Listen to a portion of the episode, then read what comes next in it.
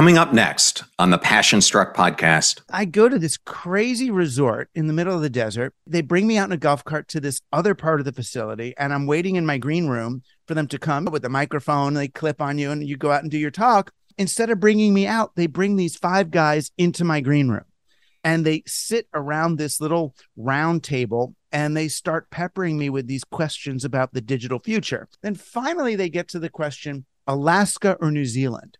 Where should they put their bunker for the coming apocalypse? And the question that ended up taking up the majority of the hour was how do I maintain control of my security staff once my money is worthless? Welcome to Passion Struck. Hi, I'm your host, John R. Miles, and on the show, we decipher the secrets, tips, and guidance of the world's most inspiring people and turn their wisdom into practical advice for you and those around you. Our mission is to help you unlock the power of intentionality so that you can become the best version of yourself. If you're new to the show, I offer advice and answer listener questions on Fridays. We have long form interviews the rest of the week with guests ranging from astronauts to authors, CEOs, creators, innovators, scientists, military leaders, visionaries, and athletes. Now, let's go out there and become Passion Struck. Hello, everyone, and welcome back to episode 192 of Passion Struck. Recently ranked by FeedSpot as one of the top 40 most inspirational podcasts of 2022. And thank you to each and every one of you who come back weekly to listen and learn how to be better, live better, and impact the world. If you're new to the show, thank you so much for being here, or you would like to introduce this to a friend or family member, we now have episode starter packs both on Spotify and the Passion Struck website. These are collections collections of our fans' favorite episodes we organize into convenient topics to give any new listener a great way to get acquainted to everything we do here on the show. Just go to passionstruck.com slash starter packs to get started. And in case you missed my episode from earlier in the week, it was with Rachel Hollis, a three-time New York Times best-selling author and host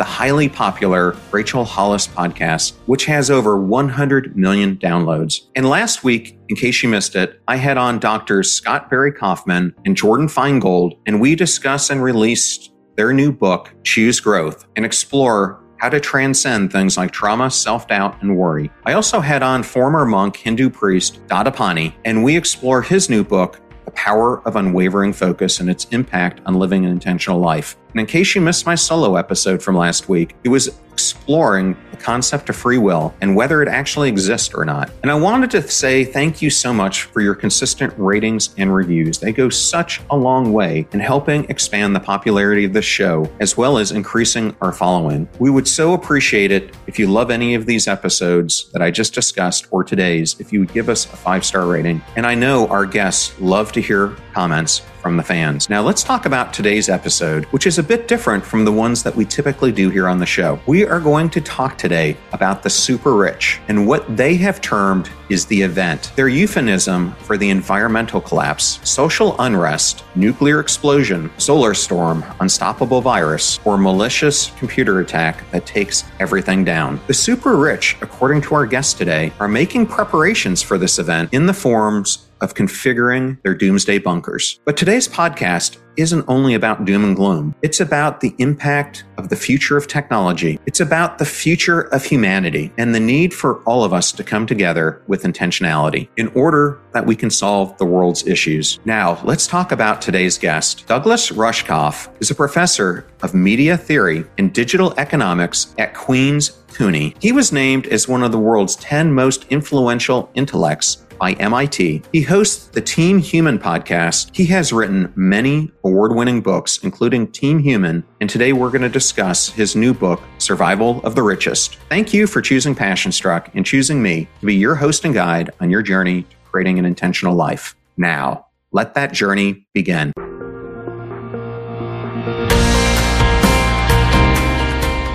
I am so excited today to welcome Douglas Rushkoff to the Passion Struck podcast. Welcome, Douglas. Hey, I'm really glad to be here. Well, before we get into anything else, I just wanted to say congratulations on the launch of your new book. I'm going to put it up here. We'll put it in the YouTube video and show notes, of course, but I know how big a deal it is to go through the process of launching one of these. So, congratulations. Oh, thanks. Well, we're going to talk about that a lot today. We are also going to touch on another one of your books, and I'll put that up there as well, called Team Human. But before we get into that, I always like the audience to get to know the guest a little bit. So I thought first I'd ask this question. I saw that you study human autonomy in the digital age. What exactly does that mean? Well, it's interesting. I mean, when I was growing up, I could never decide if I wanted to be a theater director or a doctor oddly enough. And I was always interested because, you know, George Bernard Shaw, the great playwright, was a doctor. Anton Chekhov was a doctor. And for me, the thing that always made the two things tied together was both theater and medicine is asking what makes a person alive? What is a living human? And what is a human in action? What's the difference between a live thing and a dead thing? And while I was really interested in theater, I got even more interested in digital technology in the late 80s and early 90s because here were these almost thinking machines, these technologies that would allow us to connect and do things and express really the human will in all of these strange new ways. But by the mid 1990s, I felt like business was taking these technologies and reversing them. So instead of looking at how technologies are going to express what it means to be human, these technologies were trying to get humans to do stuff sticky websites, manipulative algorithms. We were using tech on people. So at that point, I became really concerned with how much are people going to be able to think and act of their own volition in a world where everyone is trying to program them. So that's why I kind of decided what my goal is to really study and, if anything, promote human autonomy, human will, human ingenuity and creativity in an age where it seems like they want to auto tune that out of our vocabulary? Well, I think it's a noble cause. And as I think about the technology that's hitting us, almost all of it has driven, I think, unintended consequences, or maybe it's intended consequences. And we'll get into this as this podcast unfolds. But either way, it's driving more individuality than we've ever had. And I really believe that this, as a backdrop, because it's not as if this happened overnight, it's been going on for three plus decades now. But what I think it's bringing a rise to is the chronic states of loneliness, helplessness, hopelessness that billions are feeling right now. I was shocked when I read this report that showed over the last 20 years period, they measured loneliness across the planet and 33% of the globe, 113 countries responded, said that they felt lonely, 50% of Brazilians. So it's just rampant. It's interesting. You could say on one level, it's for the last three decades since digital technology has amplified it, but you could also say it's the last three centuries since the invention of this fictional thing we call the individual. But it's really not. We live in community, we live with each other. Being human is a team sport, it's a collective activity. And back in the Renaissance, we kind of retrieved this ancient Greek notion of the Vitruvian man, the, the the individual, and it was great for individual rights and one man, one vote, and everybody matters. But the idea that we're each in our own little trapped in our own perspective and fighting for our own interests over everyone else's I mean, that dovetails with capitalism, with technology, and with the depression that so many people are feeling today. I completely agree with you. And it's one of the whole reasons I started this podcast was to try to do my part, find a way to help people get back to human connection, get back to living this life that we're supposed to be living that we're not. I wanted to ask you a follow on question. You currently teach at the City University of New York, but for a long time you taught at NYU. What were some of the courses that you taught? And was there one that stuck out more than the others? Yeah, I mean, the main thing I was doing at NYU, I, I started something called the Narrative Lab in their interactive telecommunications program, which is sort of their internety school, but a kind of creative internety school. And what I was always interested in, really from the time I was very little, was the standard story structure that we always use in pretty much everything. The one that Aristotle identified crisis, climax, relief. We go up the inclined plane of tension, the character makes a series of choices, they reach a climax, and then the thing is solved. So whether you're watching Dora the Explorer or even a Christopher Nolan movie, you get to the end and whew, made it. And I felt like what it was doing was addicting people to endings, that we only felt satisfied if the story ended. And I was thinking, well, we live in a world where I don't want the story to end. I want the story to keep going.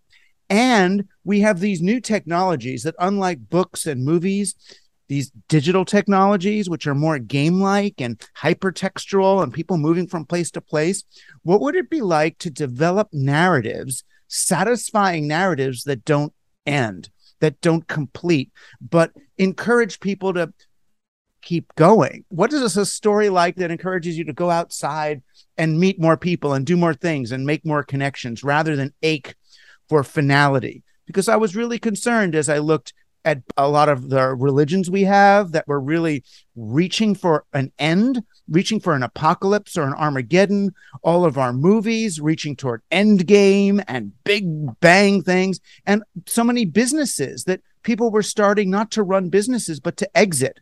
Everyone says, I had a great exit. Well, why did you exit? It's a great business. Why did you need to have an exit?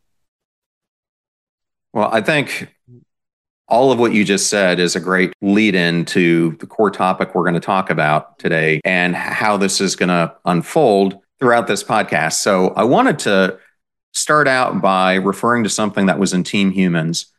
And I believe in social impact theory, which means history repeats itself and then feeds itself. Mm. And I believe we go through these different periods and we're entering one now. But let's just talk about an example of this from your book, Team Humans. In statement 76, you discuss how in Japan, our ancestors placed stone tablets in, in the ground saying, don't build anything below here. Can you talk about what happened when we did? Yeah, it's a lesson I'm trying to make about respecting our ancestors. The tech bros that I write about in my new book in particular, they everyone wants to feel like they're inventing new IP, that they're the smartest things ever, that they know best and we can just start over from square one. No lineage, no heritage, no credit, no footnotes or citations. It's just me. I was born, I'm a genius, here I go. The young hubristic architects and nuclear power plant designers in Japan, they saw these old ancient stones that said, do not build below this point. I mean, why would the ancients have put markers there? Because there was a very, very rare flooding situation that would happen, but it happened enough every couple of centuries that they realized we better tell people because our houses got torn down and our great great great great grandparents' houses got torn down. Let's put some markers here so future generations know don't go, don't try it. It really is. Nature is big. These people come, the new ones, and they say, oh, these were ancients building little huts. They don't know. They're primitive cave people. Who knows? We're going to build our nuclear power plant right down below those stones. We'll leave the stones there. Ha. And then, of course, what happens? Giant tsunami comes, wipes out the Fukushima plant. The nuclear devastation of that is still being dealt with. I mean, just because we don't hear about it on the news every day doesn't mean they're not still digging around in there trying to solve that problem, which is spewing uh, radiation. You got radiated fish in Seattle from that still measurable it's the hubris so so for me and it reminds me of you know ari wallach's book about us being good ancestors to the future it's also us respecting the ancestors of the past that they did have something to tell us we're not so inventive so modern so technological that the laws of nature no longer apply to us yeah, I agree. There's a lot we can learn from Longpath. I wanted to use what we just talked about to introduce a billionaire because we're going to be talking about the super rich and elite today. But I want to talk about Ray Dalio, worth 19 billion now, and he's been on the book tour and podcast scene recently, doing conversations about how the world is on the brink and dangerously close to international conflict in the areas of trade, technology, geopolitics, and economics. And he even goes out on a limb and says there's a 40% chance of global turmoil. What are your thoughts on his predictions? Yes, we live in a very brittle situation. whether it's our very long supply chains through which we get our, our food and our stuff, the economic uncertainty that's created by huge divisions of wealth, and a taxing the climate the way we do. But what I would challenge any Ray Dalio or anybody else who's got billions of dollars to do is to look at the impact of their money where their money is sitting right now. Even the Gates Foundation, they're doing wonderful things or trying to from the top down, but where is the massive money of the Gates Foundation invested? It's in that same S&P 500 index fund that Ray Dalio's money is in and all his funds are in. And that capital sitting where it is in mining companies and oil companies and other companies that really are trying to return shareholder value with little or no regard to the planet and its people is doing more damage than we can do in the best speaking tour in the world. In the end, the kind of environmentalism and economic and civilizational stewardship that he is calling for begins at home. Yeah, I bring him up only because he also is a study of the social impact theory, and he's seeing these patterns reemerge, mm. um, especially with potential conflict between China and the United States, primarily because China plays this very, very long game. They think in terms of decades and centuries, and yeah. we think of of it as tomorrow. And when the two don't align, you've got conflict. Well, I wanted to just mention that because. Mm you had a defining moment. I think we all have many of them in our lives, but yours came in a really interesting form. Uh, you were given this opportunity to speak with this very high valued price put on it. So you probably were thinking, I can't turn this one down. But you end up landing, having to drive three hours into the desert. And then what ends up happening? Well, I go to this crazy resort in the middle of the desert and wait till they come for me in a little golf cart with a little Patagonia branded, those kind of guys. They bring me out in a golf cart to this other part of the facility, and I'm waiting in my green room for them to come. The microphone, they clip on you, and you go out and do your talk. Instead of bringing me out, they bring these five guys into my green room and they sit around this little round table and they start peppering me with these questions about the digital future. And this I'm kind of used to because most of the kinds of people who hire me to speak, they're not really looking for my philosophy. They're not looking for what we're talking about. They're looking for what do I bet on to make the most money this year. So they first they start with Ethereum or Bitcoin, which cryptocurrency is going to go up faster? Virtual reality or augmented reality, which is going to dominate web3? And then finally they get to the question Alaska or New Zealand? Right? Where should they put their bunker for the coming apocalypse? And they said, interesting, like Ray, they had said that they had had people do research and they had concluded that there was a 20% chance of a world ending catastrophe in their lifetime. So they were taking 20% of their money and putting it in alternative survival strategy. 20 brand space programs and seasteading and uploading their their brains to silicon chips and bunkers. And the question that ended up taking up the majority of the hour was how do i maintain control of my security staff once my money is worthless so they're playing these walking dead scenarios. They realize, okay, they're hiring, they already have Navy SEALs, former Navy SEALs hired to come guard their various facilities, to fly in on their SWAT helicopter things, whatever they have, to be there to guard them. But then they're thinking, well, if civilization really collapses, why is that Navy SEAL just not going to take the whole facility from me and run it himself? Especially if he's in charge of the Navy SEALs. And uh, it, it, was so funny. They started to go through things like, well, will robots be around by then that could do discipline? Or could we put shock collars or implants that everyone gets for one reason, but then we use it for discipline also? When push came to shove, I finally said, you know, the way to prevent your security staff from killing you in the future is to be really nice to them today. And I joked, I said, maybe you should pay for your head of security's bat, daughter's bat mitzvah today, because then it'll be hard for him to shoot you later. And they laughed it off. But what I meant was if you start treating other people well now, maybe you won't have to go to a bunker. Maybe you won't have to defend yourself from the rest of humanity. Well, interesting. Your meeting happened before Colin O'Brady's, but if you're not familiar with who Colin O'Brady is, he's an adventure athlete. He's set all these world records, but he was asked to speak similar to you. Instead of going to the desert, he was flown to New York and thought he was giving this big talk. Ends up getting ushered in into this residence where, again, he's surrounded by five or six, and he thought the whole conversation was to hear his exploits and it was really a philosophical discussion of how do you find and pursue your Everest in life. So a little bit different, but it's a little bit more positive. Um, a little bit more positive, but, but eerily guys, similar. Yeah. You, the thing that is interesting is I think that these bunker fantasies of these technology billionaires, that is their Everest in life that the global disasters and climate change are not the reasons why they're doing it. They're the excuses for them to do something they've wanted to do all along. In the new book, I tell this story about hanging out with Timothy Leary back in the day. Timothy Leary, the great counterculture figure from the 60s. I knew him in the 80s and 90s, and he was reading one of the first books about the coming technologies. It was called The Media Lab by Stewart Brand, about MIT's new media lab that was going to be about the digital future. And he reads this book and he's writing it. And I'm thinking he's loving the idea of a digital future and what we're going to do. As soon as he's done, he goes, blah, and he throws the book across the room like it's this poison. I go, what, Tim, what, what happened? And he goes, first, less than 3% of the names in the index are women. That shows you something. And it's interesting. It really does. Goes, these are boys.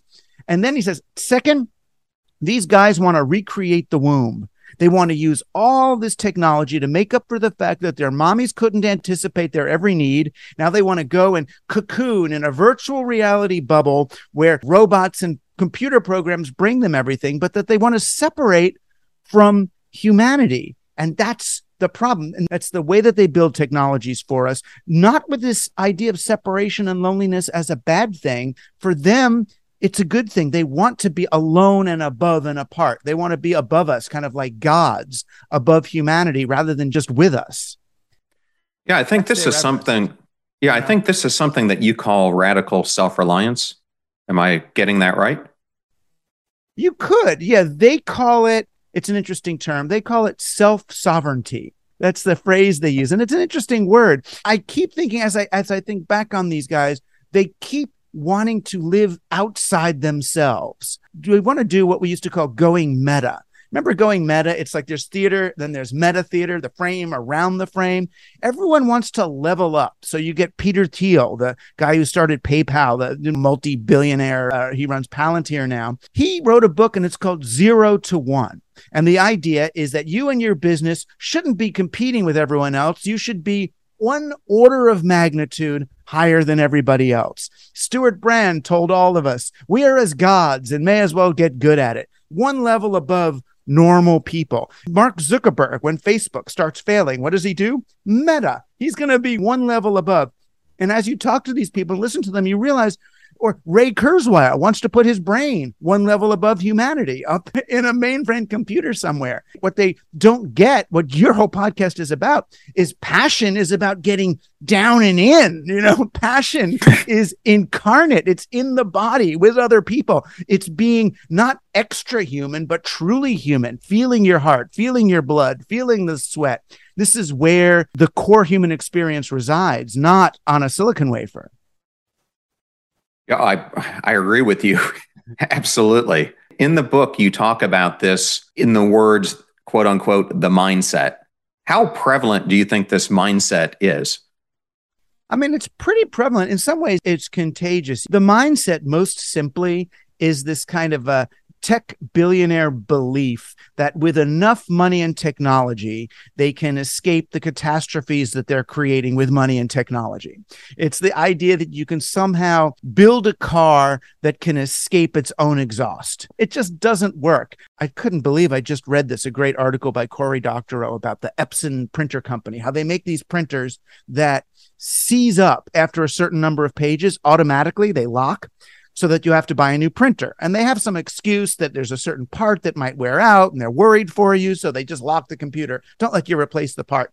And I'm thinking the guy at the company who makes that decision, he's aware of climate change, he knows what's going on, yet he is able to say, I think I can make more money selling extra printers to people, than the damage is going to cause me. I'm going to have enough money to somehow escape what I'm doing to the rest of the world. And that mindset, in some ways, trickles down to all of us, particularly at times like COVID, when we're like, maybe I'm just going to stay home, get an Amazon doorbell with a little camera, get Fresh Direct and, and Grubhub and DoorDash and Amazon Prime, and I'm going to kind of hold it out. But yeah, but the mindset is really it's a hubris that somehow you can escape the externalities of your own kind of misdeeds. Yeah, I would just follow on to that is then if they have this mindset, then why are these super elite who are envied for being so powerful? Why do they appear to be so afraid?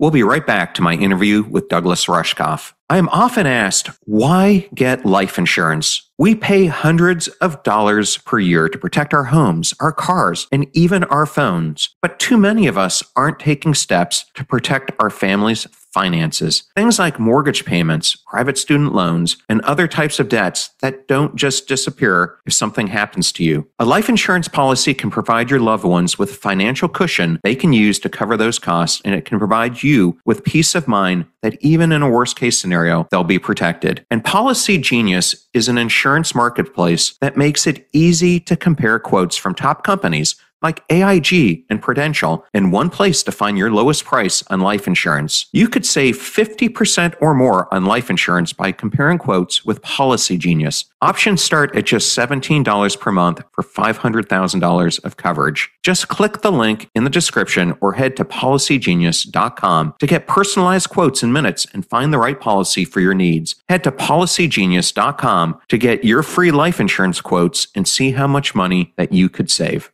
Now, back to my interview with Douglas Rushkoff. Because I think they've realized that it's going to be trickier, trickier than they thought used to just be they do all this bad stuff. They make addictive programs on their iPads, and then they're sure to send their own children to Rudolf Steiner schools where they're not going to touch the technologies that they happen to be making during. I met a lot of those guys. Oh, I don't let my kid use Snapchat. The ones who are programming it for my kids don't let their kids touch it. They're up in the hills of California with a goat share and organic food and Rudolf Steiner education and no technology and a Faraday cage around their house. So they're, it's like, wait a minute. I think once the forest fires came, once and nothing against right or left, but most of these guys are left. And once Trump was elected, I think they started to think, uh oh, things are getting a little out of control. And the climate might be such a systemic problem that I can't build an estate in Malibu that's going to be capable of resisting forest fire. I might actually have to do something about this. So half of them think, okay, I'm a tech bro. I know what to do. And they come up with a software stack to save humanity. All we have to do is clear cut these forests and build my thing. I've got game B, plan two, kind of a Sim City video game version of remaking society as I think. Build tunnels under the city and throw sulfuric particles into the sky. And don't worry, I'm going to do it. There's those guys, the great reset sort of people who have way too much faith in their technology's ability to do things without unintended consequences. And then my billionaires who are more like, how am I going to get off this sphere before it, you know, before it collapses? Well, as I was reading your book, and I'm not sure if you're familiar with this book I'm going to reference, but it reminded me of the 1957 novel Atlas Shrugged. How would you compare the character John Galt who's in that to the people that you're describing? Well, it's interesting. In John Galt's industrial age, you could always externalize the damage of what you were doing to someone else. Whether it's the conquistadors coming to South America and looking at the natives like they're just trees so we can clear cut the people as easily as the forest. Whether you're using enslaved labor in Africa or China, it's always somewhere else. And you can justify what you're doing to the others somehow and never truly pay. I mean, maybe in afterlife or in your conscience or in your soul, you pay the price, but never actually physically pay the price. There was always enough room, enough territory, enough space that you could keep going. Go west, go further, get more. These guys don't have anywhere to escape to anymore. They're kind of at the limits of capitalism. The other thing that's different is these guys these days they have what's called exponential growth in john galt's day you had linear growth you had dale carnegie growth rockefeller kinds of growth so you could amass a certain amount of wealth but the division of wealth wasn't quite as extreme it's like right now we have not just capitalism. We have capitalism on digital steroids. We used to say the stock market was the tail wagging the dog of real businesses. Now it's the derivatives market and the derivative of the derivative of the derivatives market that's wagging the tail of the stock market, that's wagging the tail of the marketplace, that's wagging the tail of reality. The derivatives exchange, which is just for people who don't know, it's a way of kind of going meta on the stock market. Instead of buying shares of a company, you buy kind of theoretical shares a year in the future, six months in the future, so that you can compress all that time and leverage more time a lot faster the derivatives exchange got so big that in 2013, the derivatives exchange purchased the New York Stock Exchange. I mean, think about that. Right? the New York Stock Exchange, which is an abstraction of the marketplace, which is an abstraction of real people's goods and services and needs, was consumed by its own abstraction. So these the, the John Galt thing is, is still there, but it's so much more leveraged. He has so much more impact, not just on other people, but on the environment in which he himself lives. And that's what these guys are realizing. They need to escape from the environment that they made. Get ready to supercharge your hiring experience with Indeed, our fantastic partner. We at PassionStruck are all about seeking smarter, more efficient ways to do things and Indeed perfectly aligns with this philosophy when it comes to hiring. It's more than just a job site, it's a comprehensive platform that revolutionizes the way you find the perfect candidates. With its powerful matching engine and over 350 million global monthly visitors, Indeed streamlines the hiring process, bringing top talent straight to you. No more sifting through endless unqualified resumes. Indeed does the heavy lifting just for you. And what I love about Indeed is its ability to centralize all your hiring activities, from scheduling interviews and screening applicants to messaging candidates. It's all in one place. During my career, I've hired thousands of employees, and I only wish I had Indeed's efficiency and speed back then. And here's a fact that absolutely blows my mind 93% of employers, according to a recent survey, say Indeed delivers the best quality matches over other job sites. That's quality and speed hand in hand. And listeners of this show will get a $75 sponsored job credit to get your jobs more visibility at indeed.com slash passionstruck. Just go to indeed.com slash passionstruck right now and support our show by saying you heard about Indeed on this podcast. Indeed.com slash passionstruck. Terms and conditions apply. Need to hire? You need Indeed. I know all those discount codes are difficult to remember, so we put them all at passionstruck.com slash deals. Now, back to Passionstruck. Well, we're going to get a lot more into that. Um, uh, one of the things I wanted to dive into before we get there is that I believe we have entered into this current order where we have a few super rich and relatively a huge amount of poor.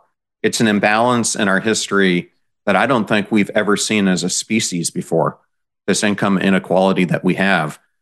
And what do you think it really tells us about our current system? And I just want to preface this with you and I were talking about Seth Godin before we came on the podcast, and he talks about climate change is really a systems issue. I think we have a systems problem, not only about that, but in a much bigger way that's causing this inequality.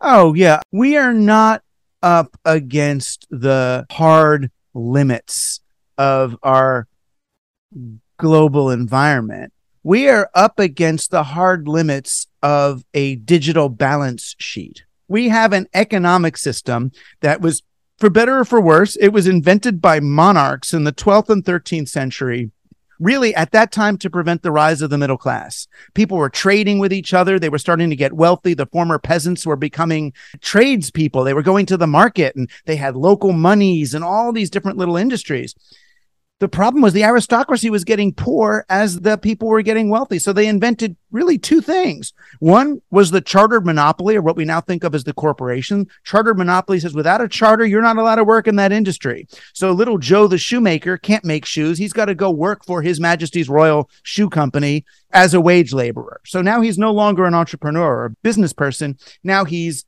an employee selling his time. Second thing they came up with, and this is the big one, is central currency.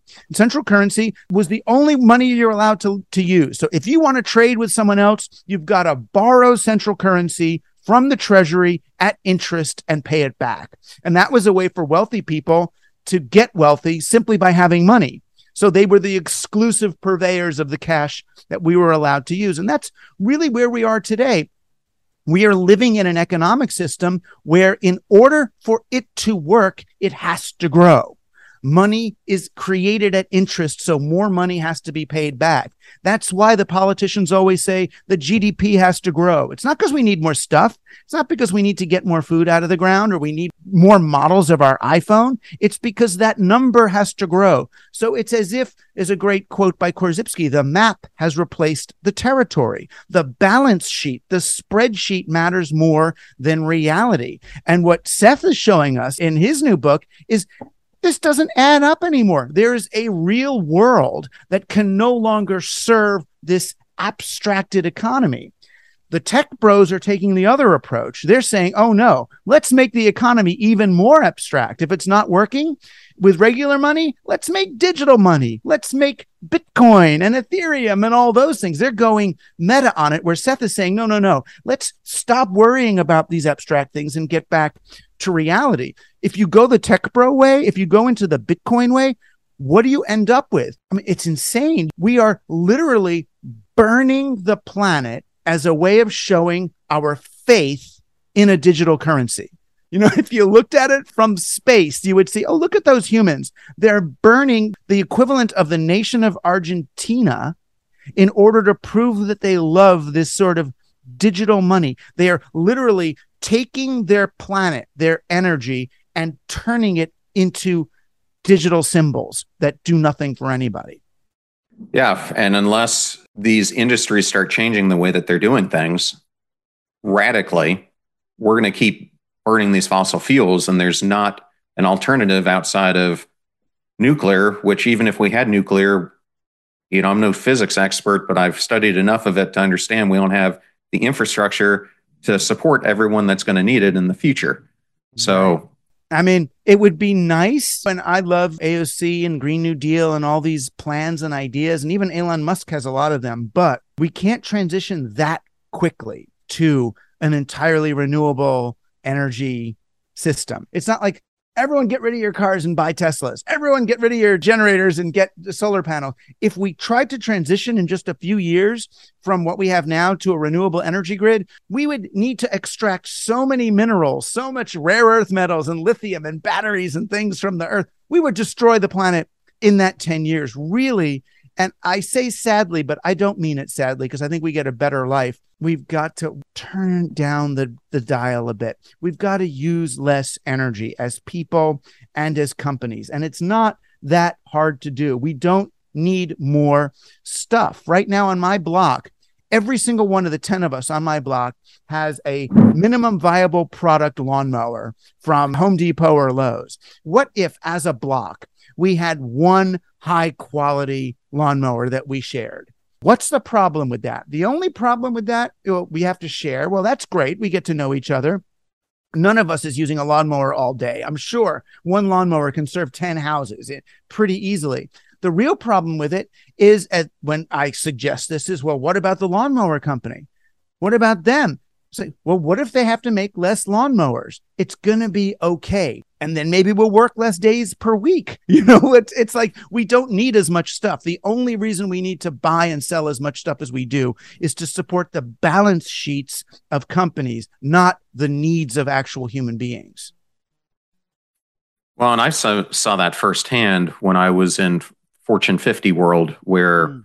your shareholders are driving a completely different metric than what you should really be concerned about. I mean, if you're constantly looking at quarterly profits, you're going to do that at the expense of everything else. Where we should be looking at a lot of other important things as we're looking yeah. at these companies and how we value them. And I think that's a big component of how things need to change. And that's really, why I, a, yeah, a lot of times I like private companies more than public companies. I'm interested in talking with you about that actually. I mean, because you've been in those rooms where it happens. I get these keynote talks. I did a keynote talk for a Fortune 50 company. It was a food and beverage company. And right before I went on, the CEO was there and it's in front of all these shareholders.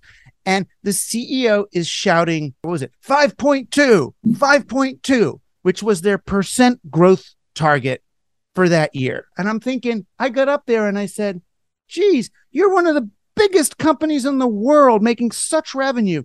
If your only objective is that you have to grow in order to be okay, if you're already one of the 20 biggest companies in the world and you have to grow, aren't we going to run out of room? Well, I was at a tech company, and while I was there at the time, they had five different presidents running different size businesses, kind of consumer products, small medium business products, large enterprise public public products, professional services products, software products. And what shocked me was that the way that they were leading these individuals is by having them do this enormous competition. And it was a huge competition. If you were on top of this list and they would get this huge trophy every quarter, you would make probably at the end of the year 40, 50, 60 million dollars. If you came in last place, you got fired. So there's this enormous pressure that's put on these people to act in ways that completely go to lining their pocketbooks, but doesn't go to really rewarding what the customer really wants, what the planet really needs, et cetera. So and you kill company that way in the long term. That's what I don't know if you've ever had Alfie Kohn on this show. No, um, a brilliant uh, business theorist, education theorist, and he distinguishes between intrinsic rewards and extrinsic rewards.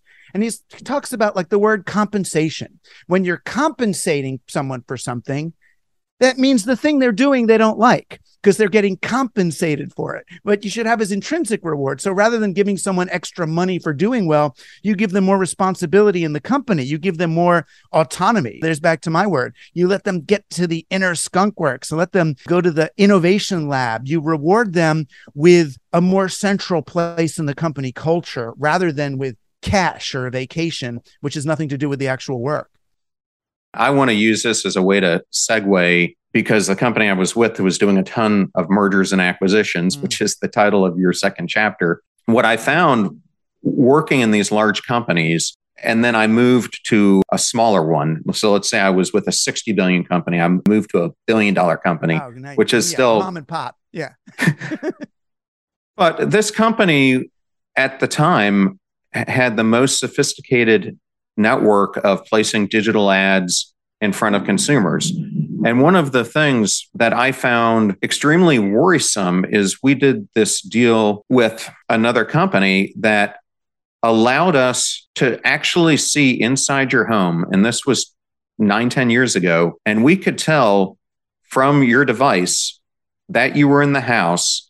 We could tell from this other company that you were watching TV, and we could marry the two so that as you were viewing what you were viewing on the TV, we could send you ads almost instantaneously to do it. And I use that story as this unintended consequences of what technology is doing. And it's completely changed, I think, human culture in ways that we never thought it would. You talk about this in chapter two, but you also bring it up in your book, Team Human, where you write that the internet fostered a revolution, but not a renaissance. And I wanted to ask, why is that? Honestly, I would say it's because in the mid 90s, we as a society decided that the internet was less important for the way it could unleash the collective human imagination than for the way it could save the NASDAQ stock exchange. So the whole bias, energy of dynamic of digital technology changed when I was interested in the internet, it was about, oh my gosh, what are we going to do together on this thing? Then Wired Magazine came along and kind of recast it, reframed the internet as this business opportunity. But once you're betting, once it's a business, you're no longer looking for people to be creative and unpredictable. You want people to be predictable so you can make a bet and get the outcome that you're looking for. So we reversed the polarity of these technologies. We created websites, we called them sticky websites in order to get more eyeball hours from human beings. And even think of that phrase eyeball hours.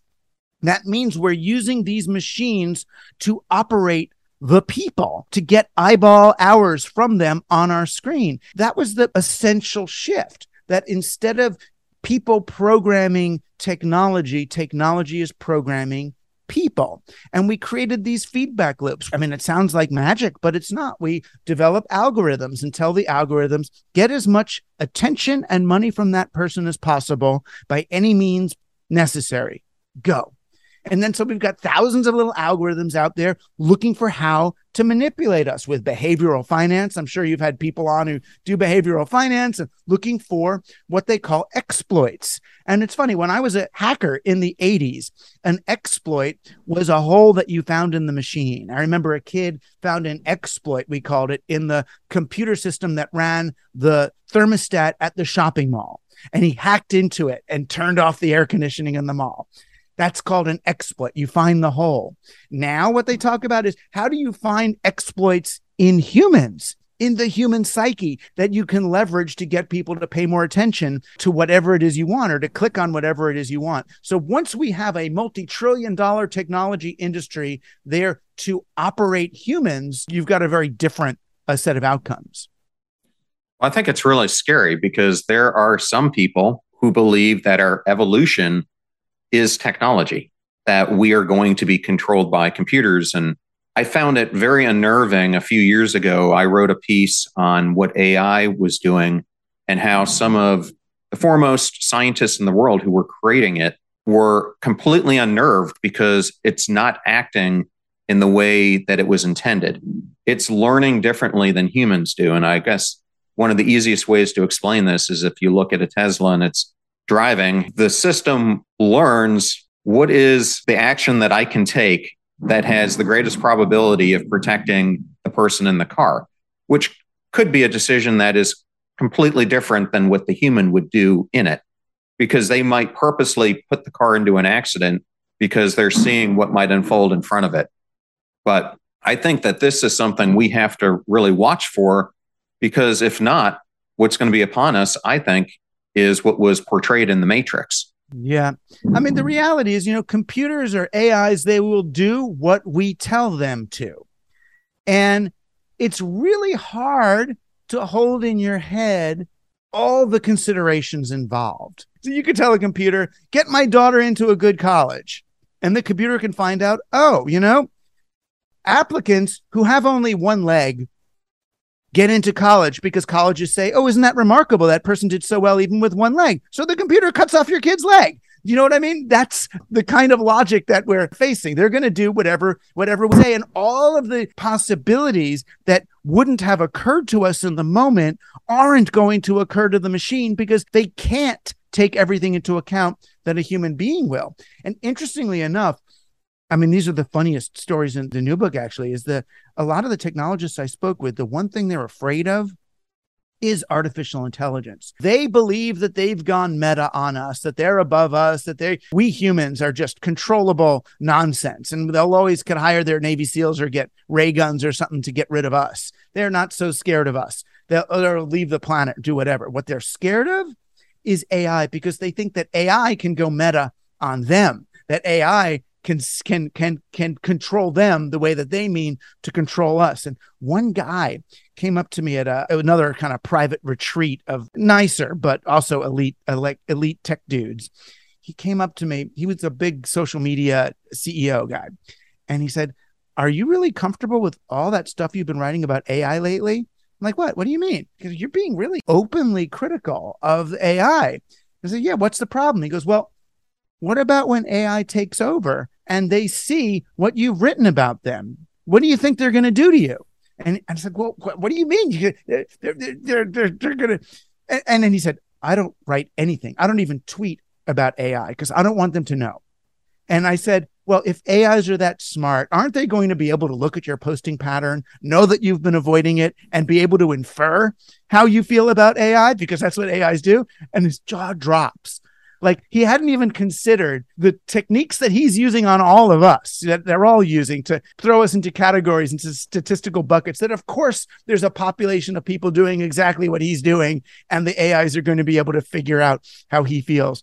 And that was the, the moment I realized they are simultaneously so much smarter than me right these guys would do better on their SATs and know more about computers and math and I mean they're brilliant but they're so stupid at the same so laughably uneducated at the at the very same moment. I think it's because they drop out of school too soon. They get noticed by a venture capitalist when they're 19. They've got some good idea in their dorm room and they quit college to go be rich and they don't bother to learn history and economics and most of all ethics liberal the kinds of stuff you talk about the actual the human to human what makes us alive what makes life worth living they're like cut off from that. That's why you look at mark zuckerberg's metaverse all the these little creatures running around in there these humans they're cut off at the waist. They're torsos with heads. What does that mean about their sense of grounding, about their sense of what does it mean to be a human being on planet Earth. It's like they don't connect with that. Yeah, I mean, it just scares me. I mean, one, he did the metaverse kind of as politicians do when they get in trouble to divert the attention to something new. Yeah. But to me, it's like Ready Player One, the movie, mm-hmm. where you're going to have the society that you have the shell of a body and your mind is constantly in this metaverse instead of being physically present. And when you start losing that human connection, as the Grant study showed at Harvard, people become extremely unhappy and they lose joy and fulfillment in their life because we need to give love and feel love. And you can't do that through a cell phone or a keyboard. You've got to do it by interacting with people. And we're getting further and further away from that or even with cash, which we think, oh, I could just give money. It's nice to give money, but we found is I refer to the studies in my book is wealthy people that compassion for others, their empathy erodes. They put billionaires in MRI machines and show them pictures of people suffering. And the parts of your brain that are supposed to light up when you see someone else suffering, the empathic circuits of the brain, the frontal lobe, they don't light up with these people. It's as if the wealthy have had a kind of a brain damage that when you get to a certain point of wealth, you lose your ability to identify with other human beings. That's a really mm-hmm. toxic effect of extreme wealth.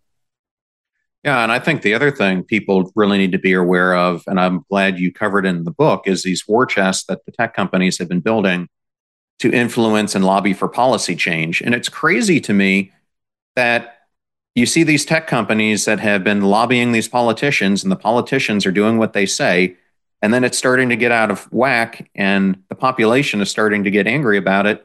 And they bring them up on Capitol Hill and berate them when they've been buying them for the past 10 years. To me, it's a colossal failure. And you look at this, and it's some of the biggest tech companies that are out there who are the biggest culprits. Each year, is it Facebook that's the biggest lobbyist in the world or is it hmm. Google? And then they're just following what the oil industry did before them and what GM and the auto industry did before them and the rail industry did before them. This is what you do is you lobby government to get the thing you want. It's just that with digital it happens so fast at such scale that it's a little bit more unnerving. But when you actually do, and you've met them too, when you actually meet and speak with these guys, you realize emperor has no clothes. The technologies are good at ripping things up, but they really don't do, they, they don't work as advertised and they lead us to devalue the kinds of things that you're talking about. They lead us to devalue our passion. You listen to the way Zuckerberg talks about the metaverse, it's very flat. This is a passionless universe. It's a utilitarian universe. I'm funny. I'm thinking about that now that the queen's dying. And as an American, I'm like, really, kind of who cares? It's the queen and she's old and everybody's.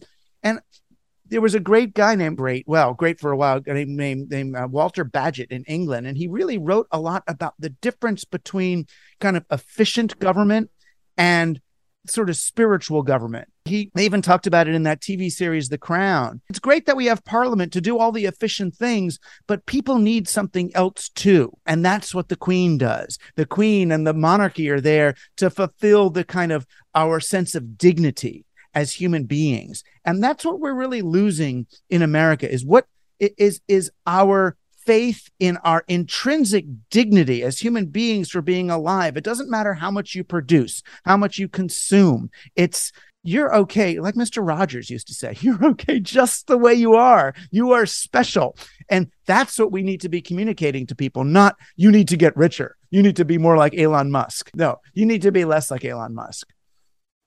Well, the thing that worries me in many occasions, I mean, you could play this two ways. You could say, that in some ways we need the Elon Musks in the world because we need their mind to take us to the next level. But in the same way, we demonize them for what they've achieved. Now, it's interesting to me because you've got people who are building bunkers physically in Alaska and New Zealand and in the forest and preserves and other things. And then you've got Elon who wants to take us to Mars. And I remember seeing an article last year where I can't remember the magazine, but it might have been Time, where he said, We'll be at Mars in five years. So I took that and I asked my Naval Academy classmate who used to be the chief astronaut, and I said, What are your thoughts about us getting to Mars in five years? And he goes, There's no flippin' way. You've got to just think about this. How in the world, when we haven't even figured out how to get a Volkswagen off the planet in Mars. Are we going to land this thing that's going to be the size of probably two buses on it and get that thing back off? Not to say that it's not possible, but then once you get there, how do you support this bubble that you're living in when, as you point out, we haven't even been able to do it in the biospheres here on Earth? So I think one of the fatal flaws in this whole thing, as you bring it up, is you can be in this contained system, but you're going to have to be serviced by other people who are not in that system. And how do you keep that ecosystem fluctuating? I just don't get it. Right. And there's a lot of science fiction movies like that where you basically have Earth now as the enslaved population servicing the space station or Mars colony where the wealthy get to live. But that's not going to work either. Honestly, you're going to have an easier time trying to survive in a climate nuclear devastated Earth than in the toxic clouds of Venus or out on Mars. It is harder. But the problem with Elon, I mean, yes, he's marketed technologies very well. We were having problems getting people interested in electric cars in America. It's not that he invented the electric car, anything technological, or did anything special, but he had capital and he has marketing ability. And he sold American men on the idea that an electric car is cool. That was a good thing he did. I mean, of course, all of the green savings of every Tesla that's ever been made was more than outdone and undone when he went ahead and bought a billion dollars of Bitcoin, right? Just that act alone was like 30 years worth of Teslas gone pollution wise.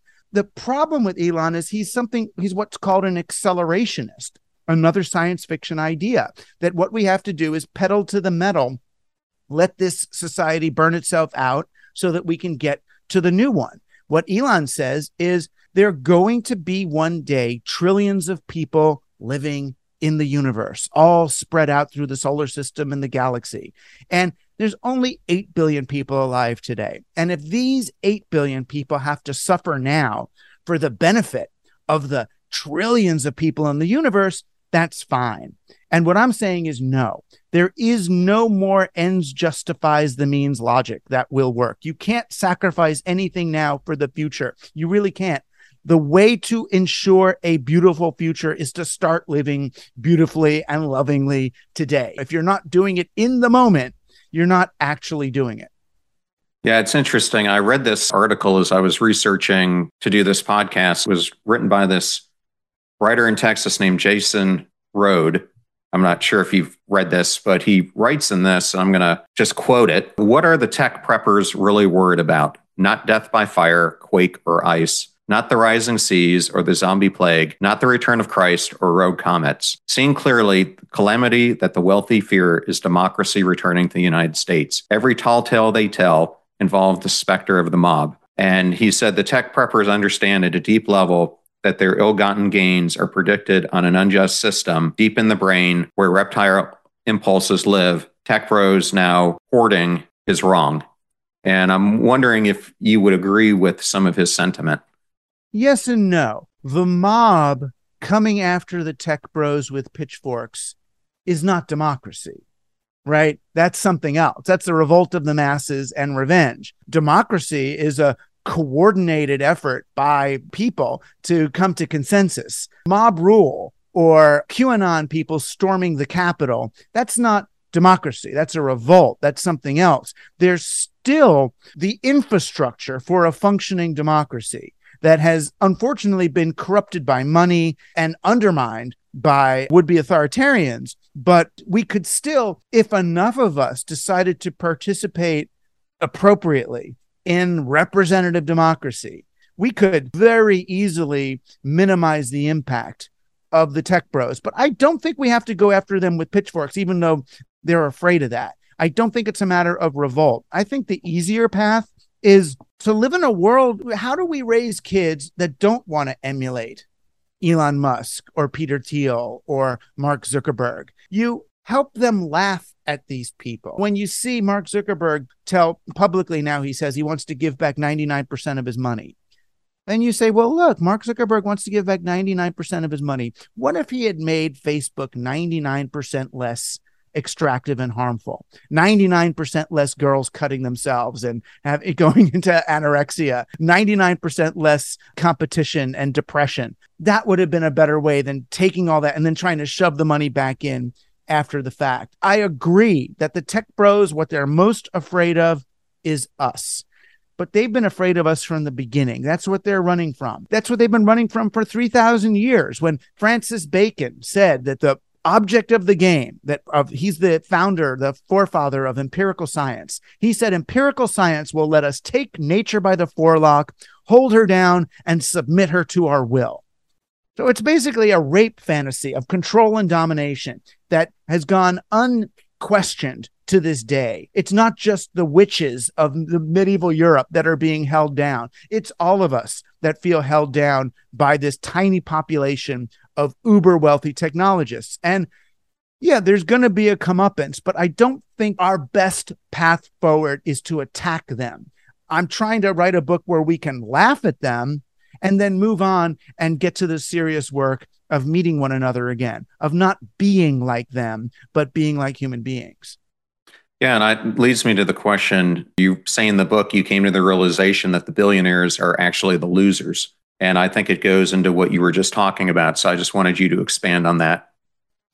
Yeah. I mean, they get what they want, is what? Is the ultimate virtual reality goggles where they have simulated algorithm girlfriends loving them in whatever ways that real people don't. They get the the predictable, closed, dry, isolated techno bubble with nothing nothing unexpected.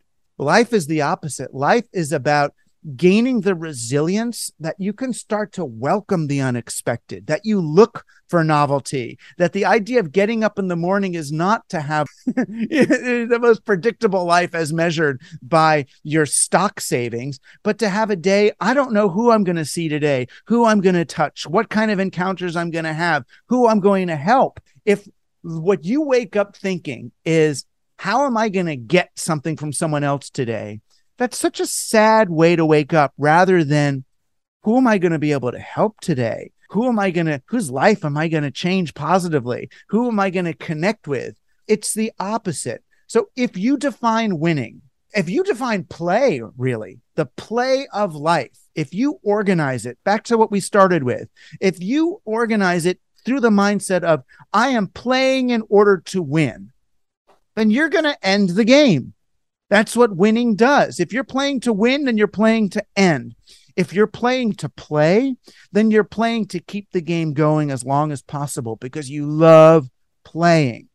And that's what real life is about. How long can we keep this game going? How many people can I play with? How deeply can I play? How meaningfully can I play? And that's not what the billionaires are thinking. The billionaires need to get to their end game. They need to win.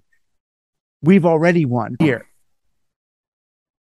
Yes. Well, one thing that history has taught us is that human societies are drawn together in times of peril.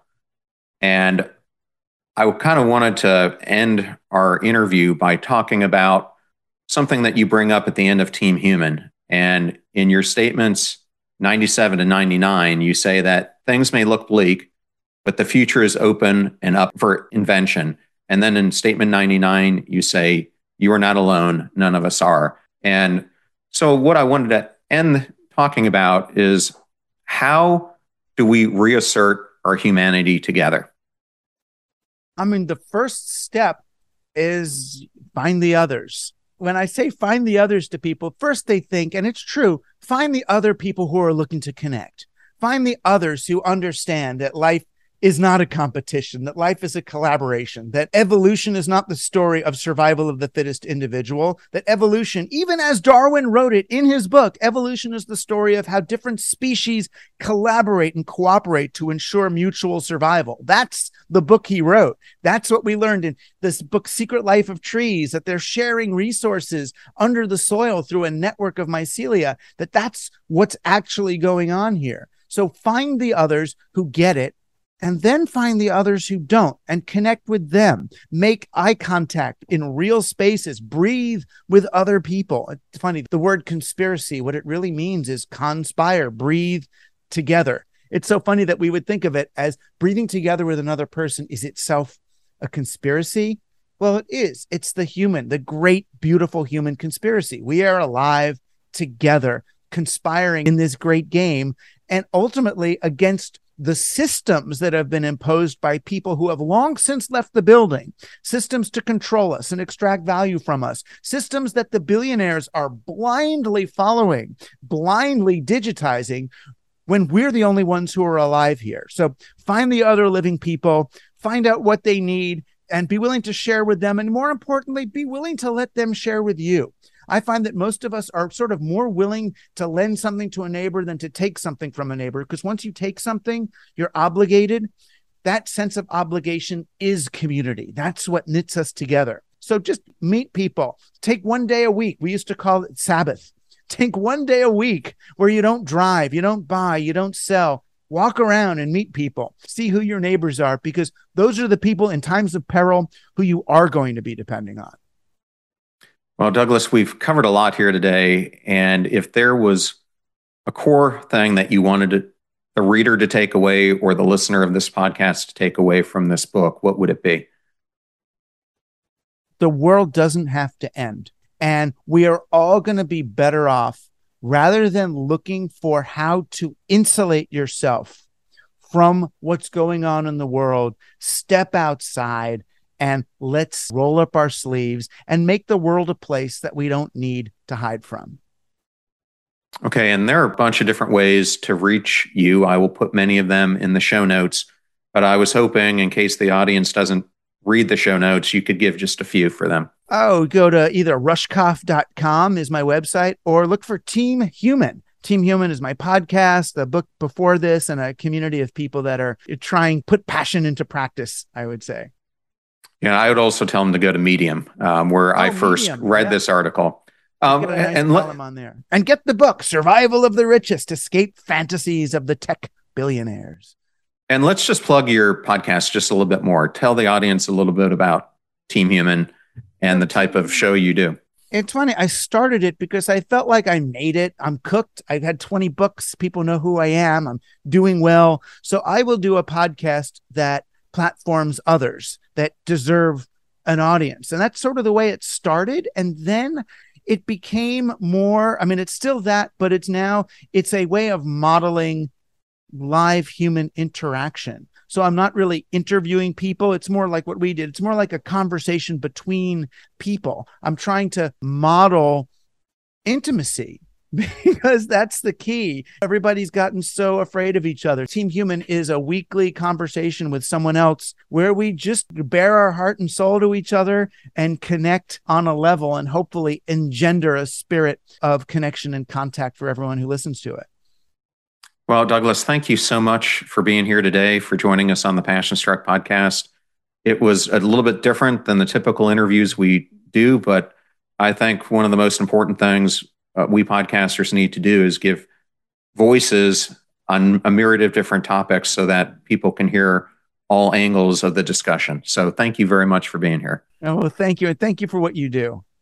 I completely appreciate that. Thank you so much. I thoroughly enjoyed that interview with Douglas Rushkoff. What an interesting talk that was. And I wanted to thank Douglas and W.W. Norton for the honor and privilege of interviewing him here today on the show. Links to all things Douglas will be in the show notes at passionstruck.com. Please use our website links if you buy any of the books from the guests that we feature here on the podcast. All those proceeds go to supporting this show and making it free for our listener. Advertiser deals and discount codes are in one convenient place at passionstruck.com slash deals. Videos are on YouTube at John R. Miles, where we now have over 400. Please go there and subscribe. I'm at John R. Miles both on Instagram and Twitter, and you can also find me on LinkedIn. And if you want to know how I book amazing guests like Douglas, it's because of my network. Go out there and build yours before you need it. You're about to hear a preview of the Passion Struck podcast interview I did with Harvard professor Max Bazerman and UC Berkeley professor Don Moore, where we discuss their newly launched book, Decision Leadership. We talk about organizations as decision factories